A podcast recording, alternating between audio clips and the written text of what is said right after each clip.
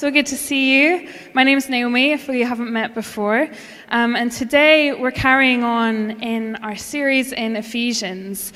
Um, we've been in this book for what seems like a very long time. I think we started in August, so we're still tracking through.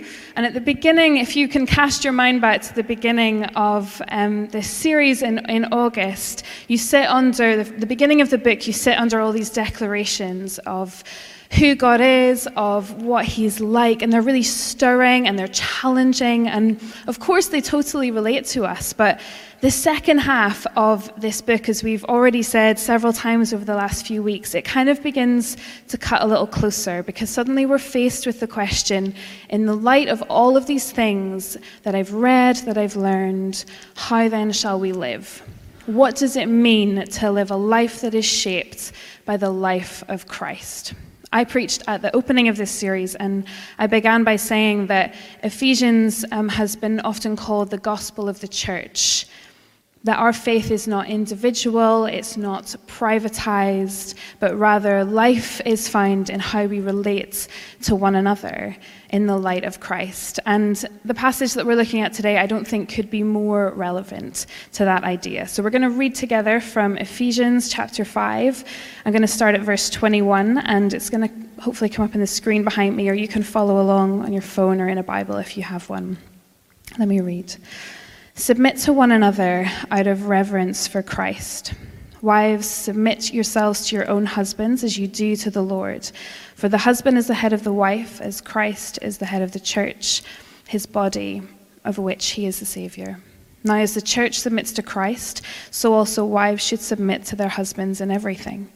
Husbands, love your wives, just as Christ loved the church and gave himself up for her to make her holy cleansing her by the washing with water through the word, and to present her to himself as a radiant church without stain or wrinkle or any other blemish, but holy and blameless. In the same way, husbands ought to love their wives as their own bodies. He who loves his wife loves himself. After all, no one ever hated their own body, but they feed and care for their body just as Christ does the church. For we are members of his body. For this reason, a man will leave his father and mother and be united to his wife, and the two will become one flesh. This is a profound mystery, but I am talking about Christ and the church. However, each one of you must also love his wife as he loves himself, and the wife must respect her husband. What a passage, eh? We've been working through this book week by week since the end of the summer, and it can be easy to, to think that like each week just stands by itself um, because we're kind of sectioning it off so that we can look at a different bit each time. But it's really important not to forget that each part relates to the one that came before and will relate to the one that comes after. So I speak on this little section today, but it relates to what we've heard previously and it will relate to what comes after. And that's really important to remember. Um, this is a pretty contentious part of the Bible. Maybe you don't think it, but I think lots of people do. And there's just no denying that. There are a few of these kind of passages in the New Testament in Paul's writing which talk about men and women, and often wives and husbands. Um, and let's be clear, it's actually quite a small collection of texts that addresses this stuff. It's certainly not the main crux of his teaching, but it's raised some big issues in the church over centuries about how men and women are meant to relate each other.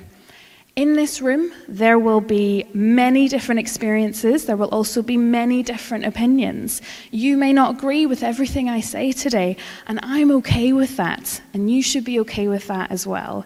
But I've, I've taken some time to think about this and what it might mean for us as a church together, so I want to offer that to you as something that we can wrestle with together as a family. Today, I started reading at verse 21. That may seem like uh, quite a boring and unnecessary detail for me to highlight to you, um, but actually, I think it's quite important because you see, our reading of the Bible is sometimes really influenced by the, the translation that we have. And for a long time, this section of Ephesians was divided up differently. In some translations of the Bible, maybe even in your own, this section starts at verse 22. Now, why does that matter? I think it matters quite a lot because you see, there's a huge difference in our understanding of what this text might mean depending on where we start.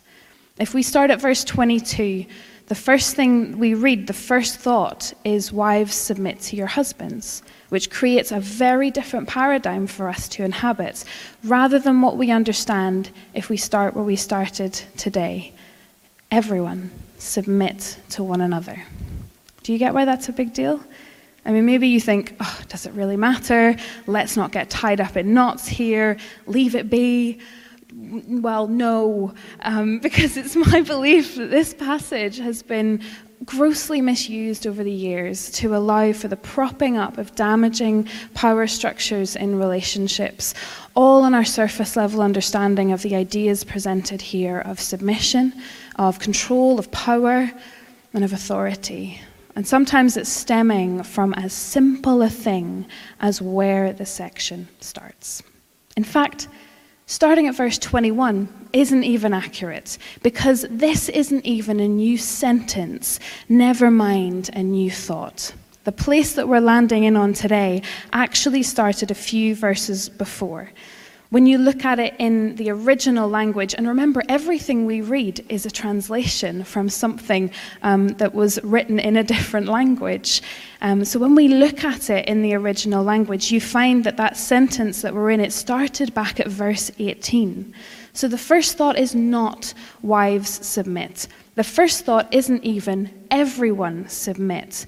The first thought is be filled with the Spirit which means that the stuff we're getting into today about submission and about headship and all of that fun stuff actually comes as a final thought after some other really important calls to us as Christians.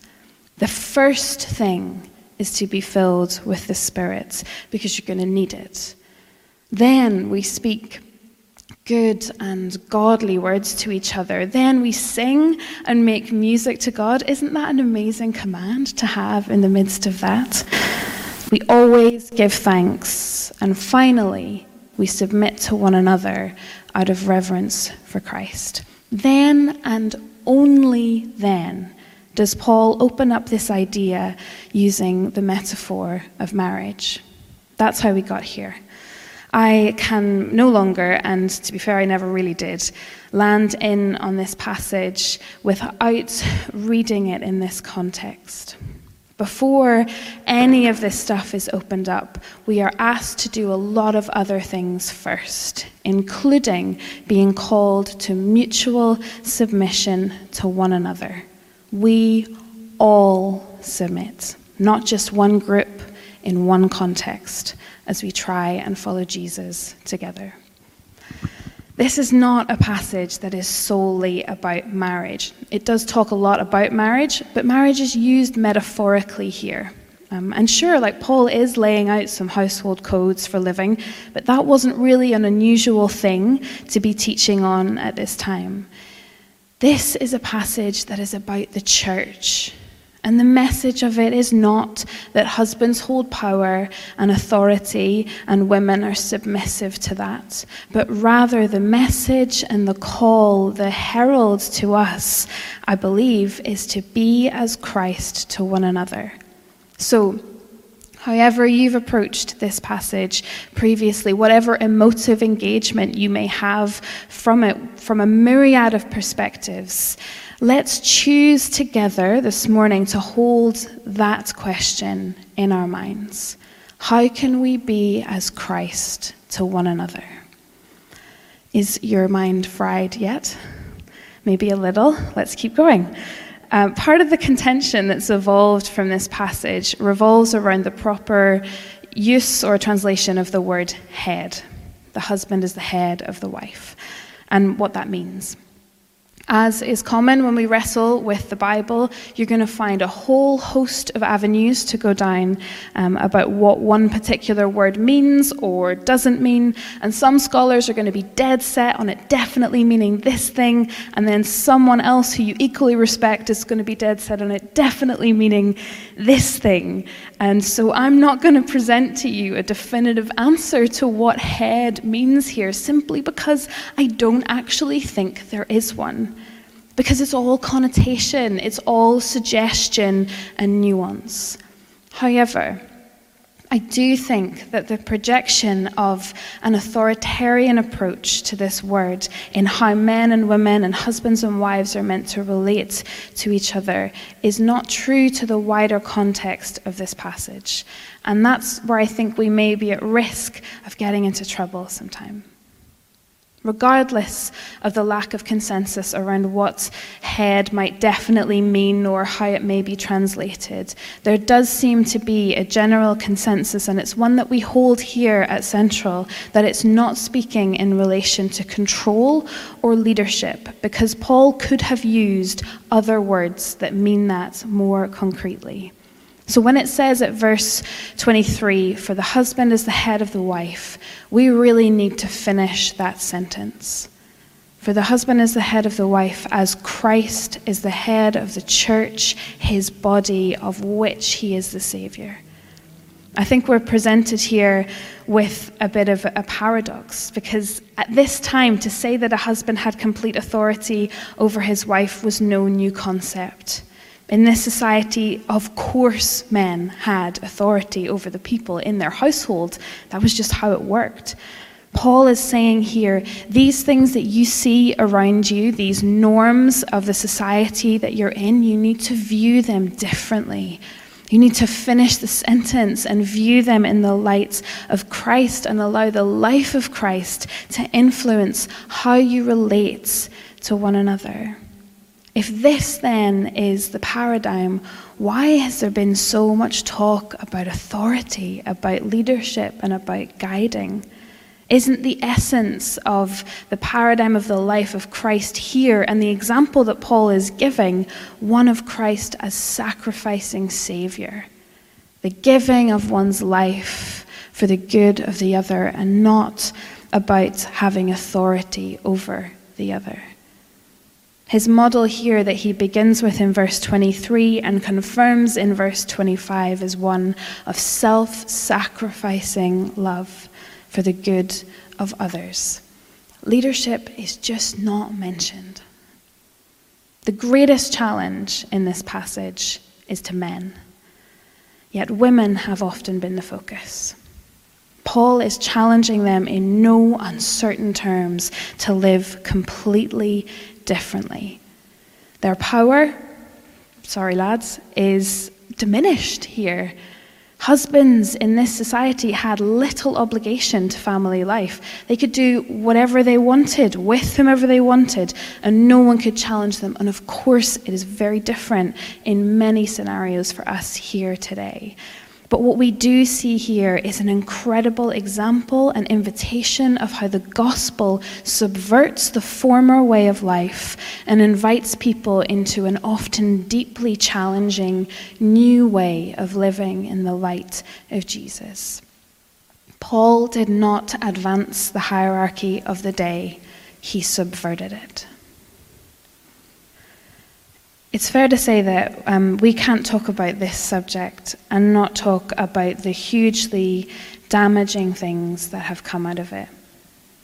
Patterns of abuse and of oppression, of mistreatment on every level, small to big, have been permissioned by certain interpretations of this passage over the years.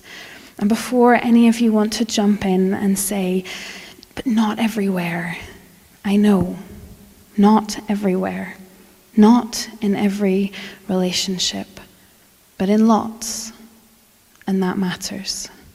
This is the shade that we stand in whenever we consider this. I have no way of knowing every story in this room. But let me say that if you have experienced something hugely or even minorly detrimental to your life as a result of the patterns of authority that have been laid out for you in passages like this, then that was so wrong, and you did not deserve that. And I don't believe that that is biblical. The truth is, there is only one head, and that head is Christ. From that place, we carry on, or we kind of go back and we look at this idea of submission. Now, the same text will tell many different stories to you depending on your context, on your background. For some of you, your age, you know, whether you're young or old, whether you love the labels of millennial or boomer or Gen Z or whatever else they are. The first thing to say is this submission is a deeply Christian concept. I know this because I have read hundreds of times the account of Jesus in the Garden of Gethsemane before he poured himself out fully for you and for me. Submission doesn't get more real, it doesn't get more human or more holy through the words, Not my will, but yours be done. Right? however, to teach the concept of submission to women only, to expect it from women only, or in some way to expect it more from women, and not to teach it in the same way to men and expect it from men seems disingenuous. A few years ago, I was visiting some friends who live in a different country and um, a very different church culture to here. It was fascinating. Um, probably a little bit more um, old school, maybe a little bit more conservative than I would normally embrace, um, but it was really cool to be around that and really interesting to see it. One morning, I was invited to join in with this group um, called Wives in Prayer. And now, I think praying is great, and I think praying together is great, and I think praying with people who you share a similar context with is great. So that is my preface. However, honestly, like if you know me even a little bit, you know that something called Wives in Prayer is just really not going to be my bag. For the first thing, I'm not a wife. So, like, I did try that line and I was like, oh, I guess I can't join, you know, I haven't got that card. Um, but then they told me that they would pray for my future husband, to which I said, I'm good. Please don't. Um, so, anyway, the, that was a really stressful situation. However, my second question to them was um, a little more sincere, and I probably was joking a little bit when I said uh, when I said it. But I said, "Okay, wives in prayer. That's kind of strange, but okay, that's good. When is husbands in prayer? Haha. Turns out it didn't exist. Which, um, you know, you can laugh about it, but honestly, it just deeply frustrated me." Um, that's particular to that one context, but it represented to me in some way, and not in every circumstance. I know, I feel like I have to give a caveat after everything that they say. Um, but it represented to me of what is often expected of a woman or of a wife is not in the same way sometimes in the church expected of a man or of a husband. The paradigm for submission is Christ. And Christ's action is not authority over here, but it is salvation of. So, submission that we are called into as an act of love to one another, regardless of our gender, is a yielding, self effacing stance where one person places the other before him or herself. It is the opposite of assertion of self centeredness and of self promotion. That is submission. Yes, submission means submission here, but it's something that we are all called to, and it's something that we model after Christ and Christ alone. Maybe um, you sat through this preach and you've thought, that's all well and good, but I'm not married. I'm single. I'm widowed. I'm a teenager and my parents kind of are in authority over me ish. For many of us, um, our lives don't fit into this quite specific narrative. And they may never quite fit like this. And so we're left feeling a little like a sore thumb, stuck out on a limb like we don't really belong and we might never belong, feeling either exposed or unseen, confused or frustrated. Does this have anything to do with us? When we consider anything in the Bible, I've taken personally to considering it all through the lens and the life of Jesus. I read something and it excites me or it deeply troubles me. And so instead of walking away, I look to Jesus and his life. What do we see then about the kind of people that Jesus surrounded himself with? Honestly, we know very little about them, really. We know some of their names, we know some of their professions. Is that because the particulars of their stories weren't important? I don't think so. I think it shows us something else. It shows us something about Jesus. We just don't know if they were young or if they were old, particularly, if they were in their 20s or their 30s or their 50s, because maybe stage of life didn't stand as a qualifier for Jesus. We also don't really know if some of them were married or some of them weren't. Because even if they were or they weren't, it doesn't seem that marital status was a qualifier for Jesus. Not that it didn't matter, it just wasn't the ticket in. Where honestly, so often in the church, it has been. This is not a standalone text about marriage. It is an analogy that we all fit into.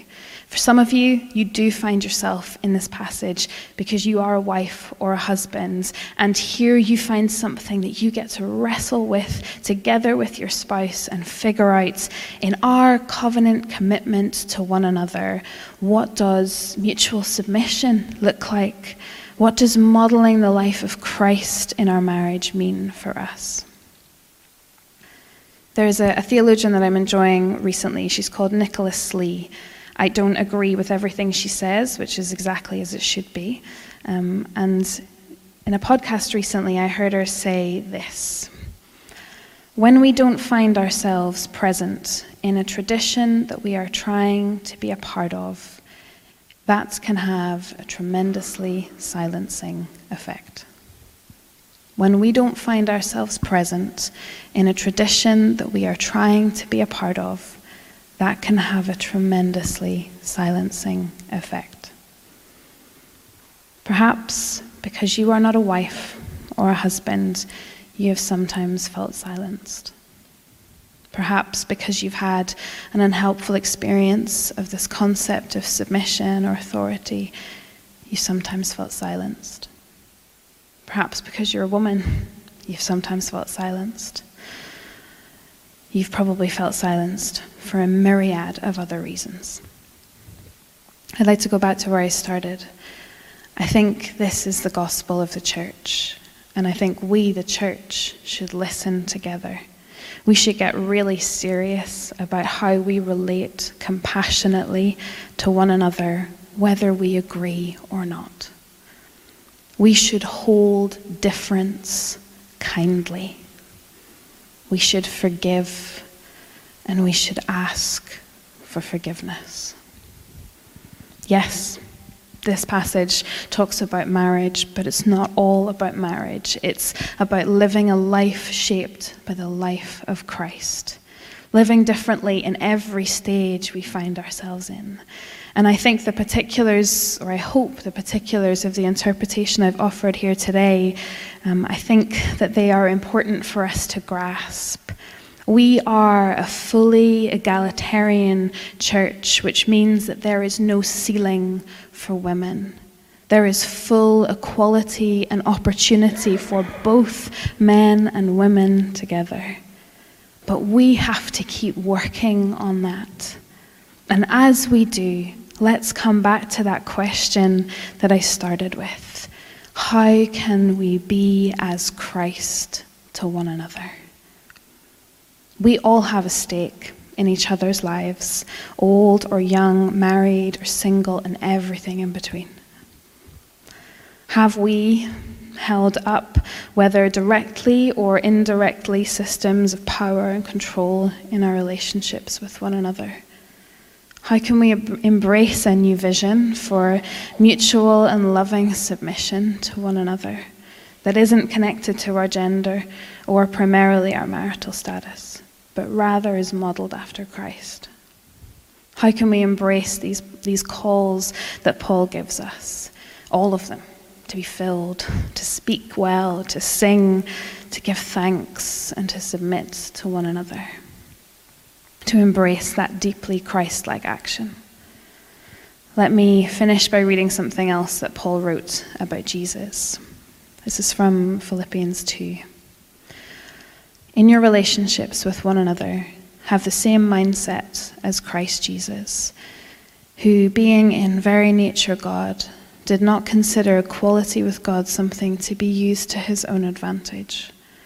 Rather, he made himself nothing by taking the very nature of a servant, being made in human likeness, and being found in appearance as a man, he humbled himself by becoming obedient to death, even death on a cross. In our relationships with one another, let's have the same mindset as Christ Jesus. Let me pray. Jesus, so often we don't pay attention to the model that you have given us of how to relate to each other. But we really want to. And so I pray for each of us the things that um, we've been challenged by this morning, if they are right for us, will you keep challenging us until we do something? The things that maybe have stuck out as painful for us this morning Will you comfort us? Will you comfort us? Will you bring healing to our hearts? And help us, God, as a church, to have the same mindset as, as Jesus when we relate to each other. Let us look at one another and ask that question How can I be as Christ to you? How can I be as Christ to you? Amen.